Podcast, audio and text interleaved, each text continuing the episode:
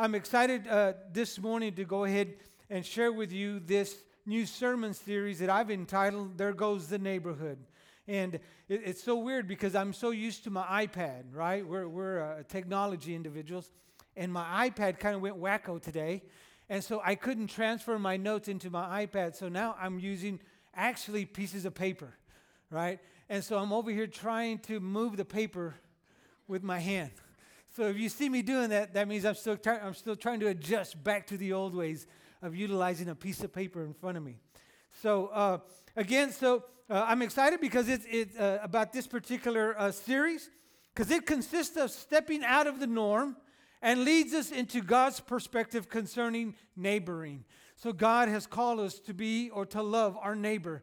And uh, we, we sometimes we, we either practice it or we don't but God has called us into that excellency of wanting to know or getting to know who our neighbors. And so, uh, as children of God, we must understand that He created us, right, with the heart of neighboring. We were created to love our neighbors, we were created to love one another. Uh, and so, uh, as we read there, if you turn with me to the book of Ephesians, chapter 2, verse 10, if you brought your Bibles, if you have uh, uh, social media, your iPhones, iPads, please turn with me to Ephesians chapter 2. And again, understanding the fact that we were created to have a heart of neighboring. Uh, God has called us to step out of the four walls of the local church. He has called us to step out of our homes, out of our work areas, out of our schools, to be able to be there and to serve our neighbors, to love our neighbors, to love one another. That's what He has called us to do. Ephesians chapter 2, verse 10 tells us, For we are God's handiwork, created in Christ Jesus to do what? Good works, right? To help, to serve, which God prepared in advance for us to do. We have been called, we have been created to do good works to be there for our neighbor, to love one another, to care for one another, to lift each other up, to uh, help each other out when we're going through situations in life. God has, uh, uh, from the very beginning of time, created us to have a heart of neighboring. So He created us to do good works uh, for who, right? Well, our fellow man, right? Those that are around us, those that, that we know every day, uh, uh, those that, that are constantly around us uh, he's called us to do good works for strangers, right?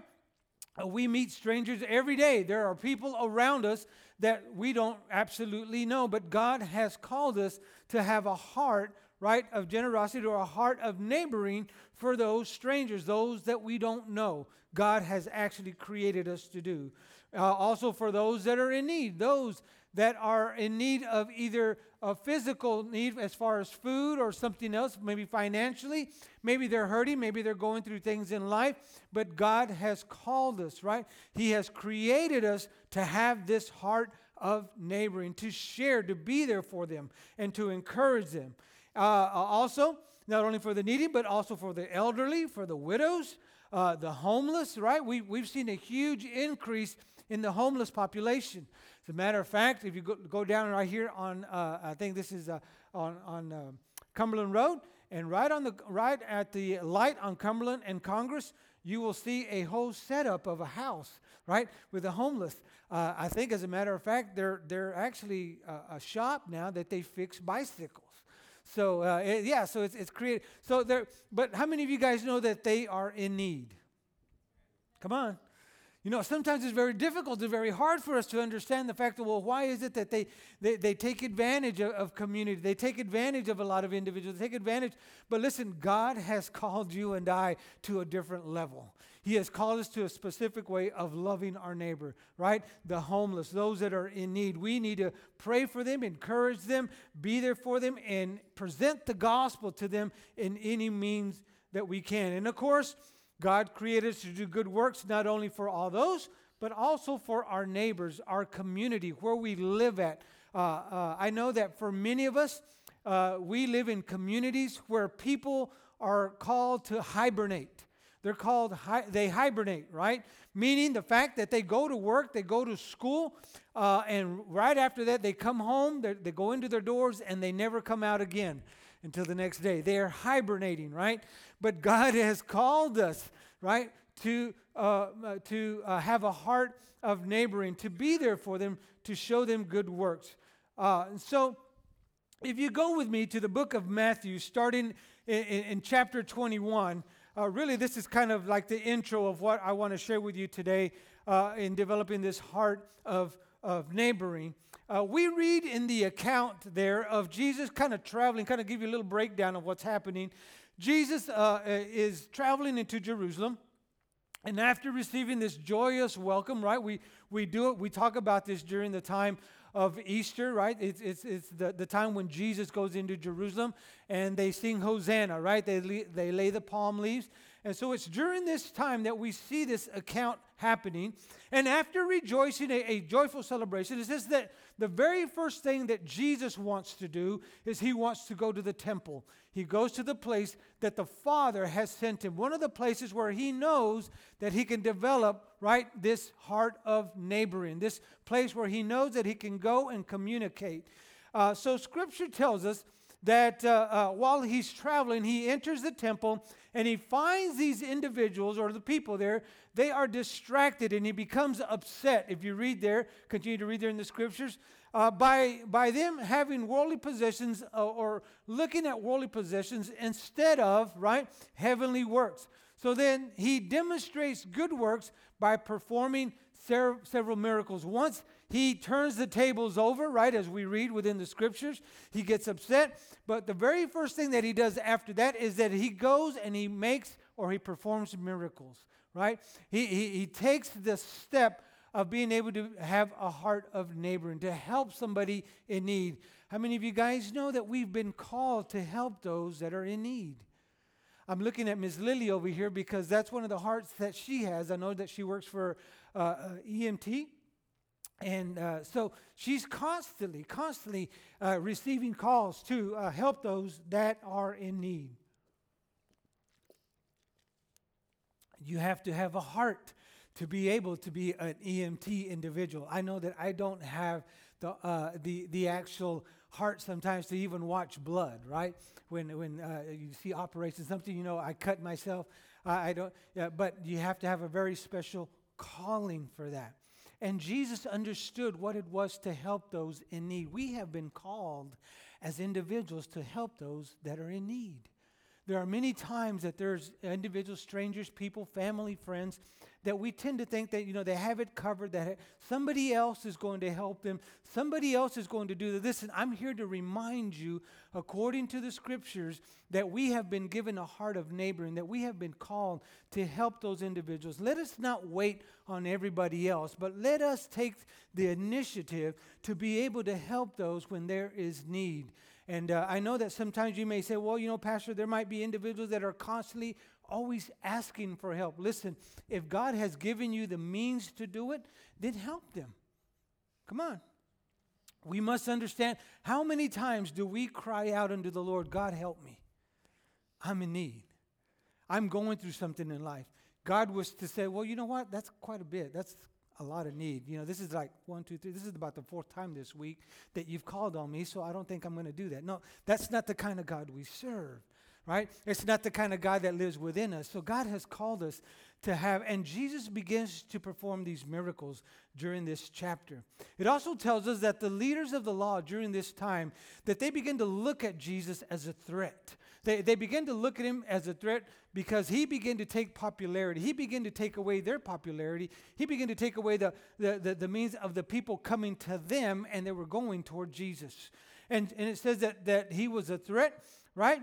Uh, and uh, so I could honestly probably say that this is where the very first term, there goes the neighborhood, came from, right? From the leaders of the law. They would see Jesus come into the temple and says, oh man, there goes the neighborhood, right? Here comes the one the, uh, Jesus or the Messiah, he's going to try to take over, right? As a matter of fact, in Ephesians chapter 21, verse 15, it tells us that they were in, uh, indigent, right? They were, they were angry at him for what he was doing. And then we continue to read there in chapter 21. It says in, in the next few verses, it says that Jesus exposes them, right? Exposes. How many of you guys know that that's what the Holy Spirit does, right? It, uh, or, or Christ comes, it exposes our sin, right? It exposes our sins. Christ, it says that that he comes, right? And uh, uh, and they were upset. So in the, in the it says that he they they they took or they they it was they looked at the outside or um, sorry I, i'm so used to my other notes. So it, he exposes them uh, who they really were and uh, he did this through parables and stories right? Uh, the, then they they they look legit on the outside but on the inside right their, their hearts were full of selfishness and pride. So, so Jesus exposes who they really are. See, their strategy was to trap him by questioning his authority and who he was uh, and, and knowledge concerning the law during that time. So it's here that we find a reminder that there are two major commandments that Christ Jesus shared with these individuals during that time that we must, or I believe that we should apply for us today. For us to understand and to know that we must accept a heart right, of neighboring. These are two main commandments that Jesus shared with them that day. As a matter of fact, the leader of the law begins to question Jesus. And he asked them this particular question in the book of Matthew, chapter 22, verse 36 through 39. And it reads this way This is the leader of the law speaking to Jesus. He says, Teacher, which is the greatest commandment in the law? Jesus looks at him and replies, Well, first, Love the Lord God with all your heart and with all your soul and with all your mind. This is the first and greatest commandment. And then, second, he says, it's like it love your neighbor as yourself. How many of you guys here uh, love yourselves quite a bit? Right? I know that you I know there's plenty more because I see you when you guys do your selfies a lot. You love yourself really more than what you're admitting, right? So the second commandment, he says, is love your neighbor as you love yourself. See, it's a fact that you can separate God. Listen, it's a fact that you can separate God from loving, uh, that, you, that you can't separate God from loving people. Okay? There, there's no way. God loves us unconditionally. Okay? But it is possible to love man and not to love God. But it is impossible to love God and not demonstrate love for people. See, it's easy for us to love ourselves and at times not love God because we blame Him for so many things. But it is impossible for us to say that we love Him and not love people. Because if we love God, then we love people. Come on right? So let us remember loving God and loving people uh, uh, or our neighbors are something that you and I, we were created to do, right? From the beginning of time. As a matter of fact, it says that God, in His wonderful plan, in His wonderful mercy for our lives, right, uh, uh predestined us, right, in our life, in history, way before we created, He knew exactly what He wanted to do with us. He knew exactly where He wanted you to place you. He knew exactly where He wanted you today, right? In 2019, wherever you're at, whatever home, whatever location, wherever you're at, if you're at school, if you're at home, if you're at work, where you're at, God has specifically has placed you there from the beginning of time. Isn't that awesome to know? And he has done that so that we can follow these two main commandments. One is to love God with all our heart, all our soul, and all our might. That's the very first thing. In order for us to understand what true what, what having a heart of true neighboring is, is for us to understand how much truly God loves us. And if we understand that and if we accept that, then the second commandment is like it then now the, the love that God has demonstrated to us because we were once sinners, now we can demonstrate that same kind of love for our neighbors, for those around us, for those that, that we uh, uh, love as well. Can you say amen? See, in Acts chapter 17, it tells us that Paul the Apostle speaks to the people in Athens during this time. And it's concerning one, the one and true God, and how he alone right, predetermined our, our future. So he, there's these individuals in the, in, here in, in Acts uh, chapter 17. They have created, they had uh, uh, uh, formed many idols. As a matter of fact, there was this one particular area that said the unknown God. And Paul lets them speak, and he comes in and he begins to share with them and begins to show them that, listen, this, what you guys are talking about are gods that don't exist, or gods that are dead, or gods that are only temporary. But I'm here to introduce you to the one and only true God who is alive. And so this was Paul here in this time. So Acts chapter 17, verse 24 and 26, as a matter of fact, this is what he wrote. He says, The God who made the world and everything in it is the Lord of heaven and of earth and does not live in temples built by human hands. He is not served by human hands as if needed anything. Rather, he himself gives everyone life and breath and everything else. From one man, he made all the nations that they should inhabit the whole earth, and he marked or, or marked out their appointed times in history and the boundaries of their lands. He marked out, right? There are appointed times in history. He has placed you where you're at today so that you can understand, first of all, the love that He has for you. Second, the love that you must demonstrate for those that are around you. Those are your neighbors. And Paul states that not only did God create the earth here, but He gave us breath and life. And at some point in history, it says that He uh, predetermined when we would live and where we would live, right? And so uh, you are where you are today, not out of coincidence, not out of chance, but it was determined by God in some point in history in the beginning. God has placed you specifically where you're at to understand that He loves you. And this great love that He has for you, we are to, to demonstrate that kind of love for our neighbors, for those around us, for the lost, for the hurting. The same kind of love that He showed you and me is the same kind of love that we should pour into others. Can you say amen? You see, you live and you work exactly where God intended you to be. Or do you believe that God's eternal plan, right? Do you believe that His eternal plan for you was to have a great job, have a, a good education, to buy a house, maybe to make money, to have the car that you wanted, maybe to have that 401k and to retire very early, right? Go and live at the beach and then just die. That's not what He created us for. He created us to love one another. Can you say amen to that? He created us to, uh, uh, to be there for one another, right? Uh, that, that He has uniquely formed us for such a time as this. God has, has placed us and has made us who we are as an individual and who you are to be able to help those that are in need. There are plenty of other individuals that are going through some of the things that you and I have been through in the past. I, I can think of a handful of individuals that probably that I know that, uh, that are either my neighbors uh, there in my community or neighbors where I used to work or my schoolmates, wherever I may be, I know that there is someone, at least one, that has been through some of the things that I have been through in the past.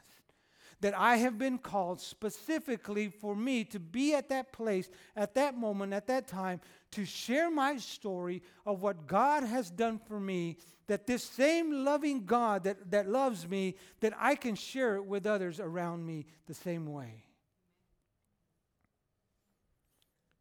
And so you live and you work exactly where God has placed you, right? And, and, and, and so uh, I, believe that God has uniquely formed us, right, for such a time. Isaiah 64 8 tells us, Yet you, Lord, our Father, we are the clay and you are the potter. We are all the work in your hand. I honestly believe that God has formed you, created you so unique in your own different ways that you can be there to help somebody in need that knows that you know exactly that they're going through the same thing. There are some places, there are some people that you can reach that I will never be able to reach. There are some individuals in certain jobs, and work, at school, that you will be able to take the message of the gospel to that I may never be able to do because it's a gift. It's the place that God has placed you in. Now, every once in a while, God has to kind of step in and intervene because we're not doing our job. Do you guys know that?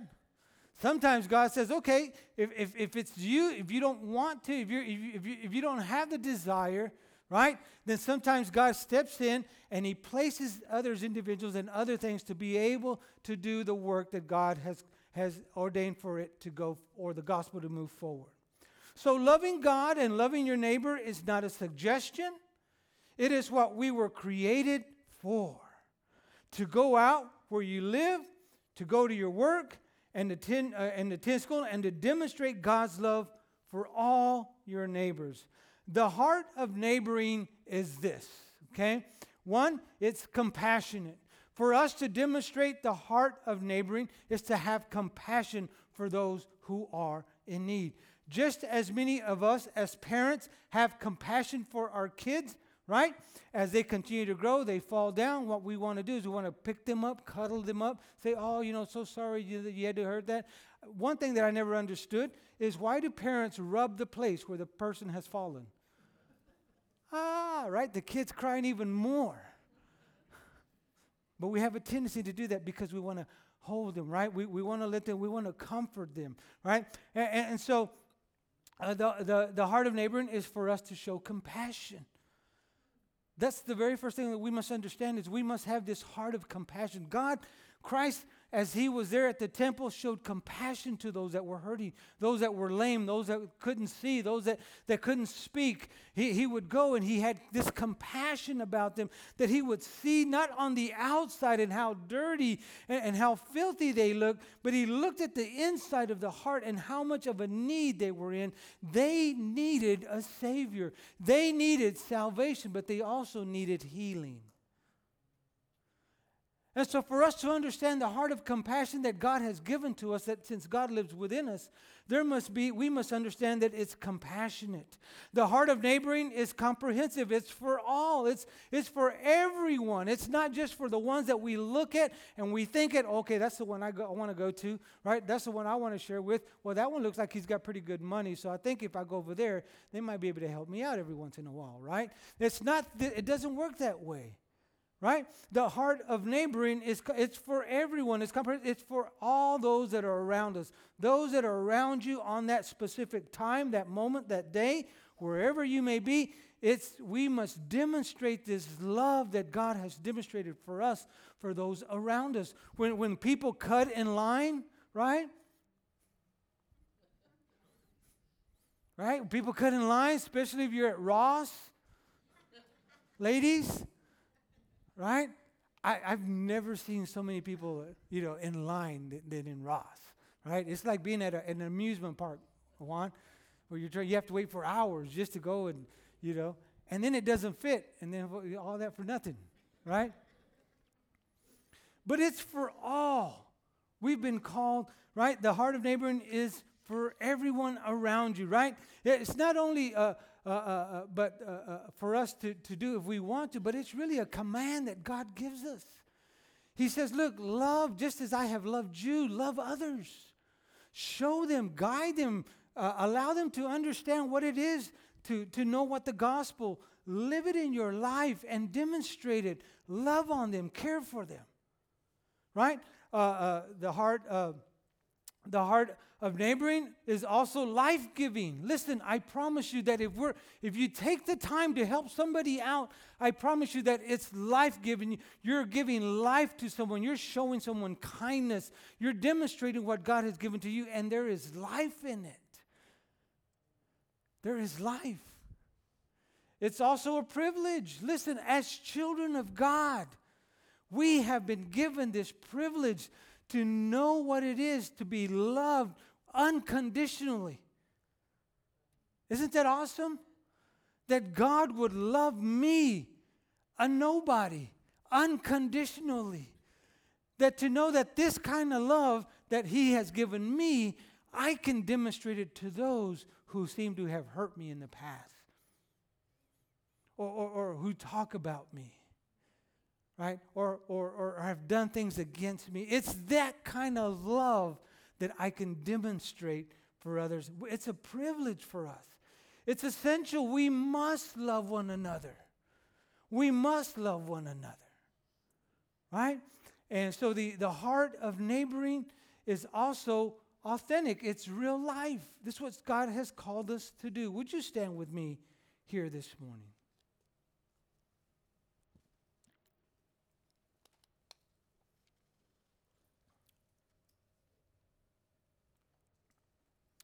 You see, the word tells us that you and I, me and you, we will never really know or, or, or know what it is to live a fulfilling life, right?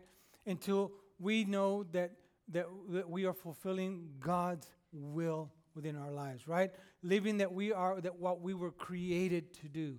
We will never understand what really is fulfillment in life. We can go to the ends of the earth. We can we can get all the education that we want. We can we can have the best job that we've ever wanted. We can make more money than we can ever think of, right? But the only way that we will truly understand what it really means for us to know what to live life is for us to know that God has called us to love our neighbor. Love one another. It's, it's such a simple word. It's such a, a, a, a word that we use constantly, but sometimes we don't really think about what it truly means to love one another, to demonstrate love, to take the time to help someone in need.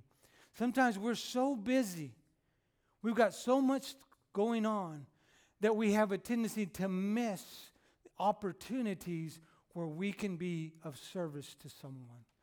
God has brought us together to come and unite together so that we can learn from the scriptures and be reminded that God loved us so much that he sent his one and only son so that you and I, right? So that no one would perish, so we would have eternal life, so that he would pay the ultimate price. It's that kind of love that he demonstrates for you and I that we are called on a daily basis, right? On a daily basis to demonstrate that same kind of love that he has given to us for those out in community. What's the challenge? I want to challenge you every week. The challenge that I want to challenge you is that during this, starting today, if there is someone that's a stranger that you're at or a place that you're at, remember this. Remember that God has called us to have a heart of neighboring. And look around you. Don't put blinders on, because a lot of times we like to put blinders when we go places, right? We put blinders. And so if we're going to go to one specific place, we put these blinders, and all we're doing is we're just concentrating forward and where we're going and what we're going to do. Can I ask you, remove those blinders? Look around you. Maybe there's a family member, maybe there's a spouse, child, maybe there's a neighbor, maybe there's a complete stranger. Maybe there's been somebody that you haven't really received a text from in weeks, months. Listen, God has called us to love each other, to have a heart of neighboring. Let us not spend the rest of our lives believing, loving temporary idols, but let us love the one and only true God. This is the greatest commandment to love the Lord God with all your heart, all your soul, and all your mind. And then the second is exactly the same reflection love your neighbor as you love yourself.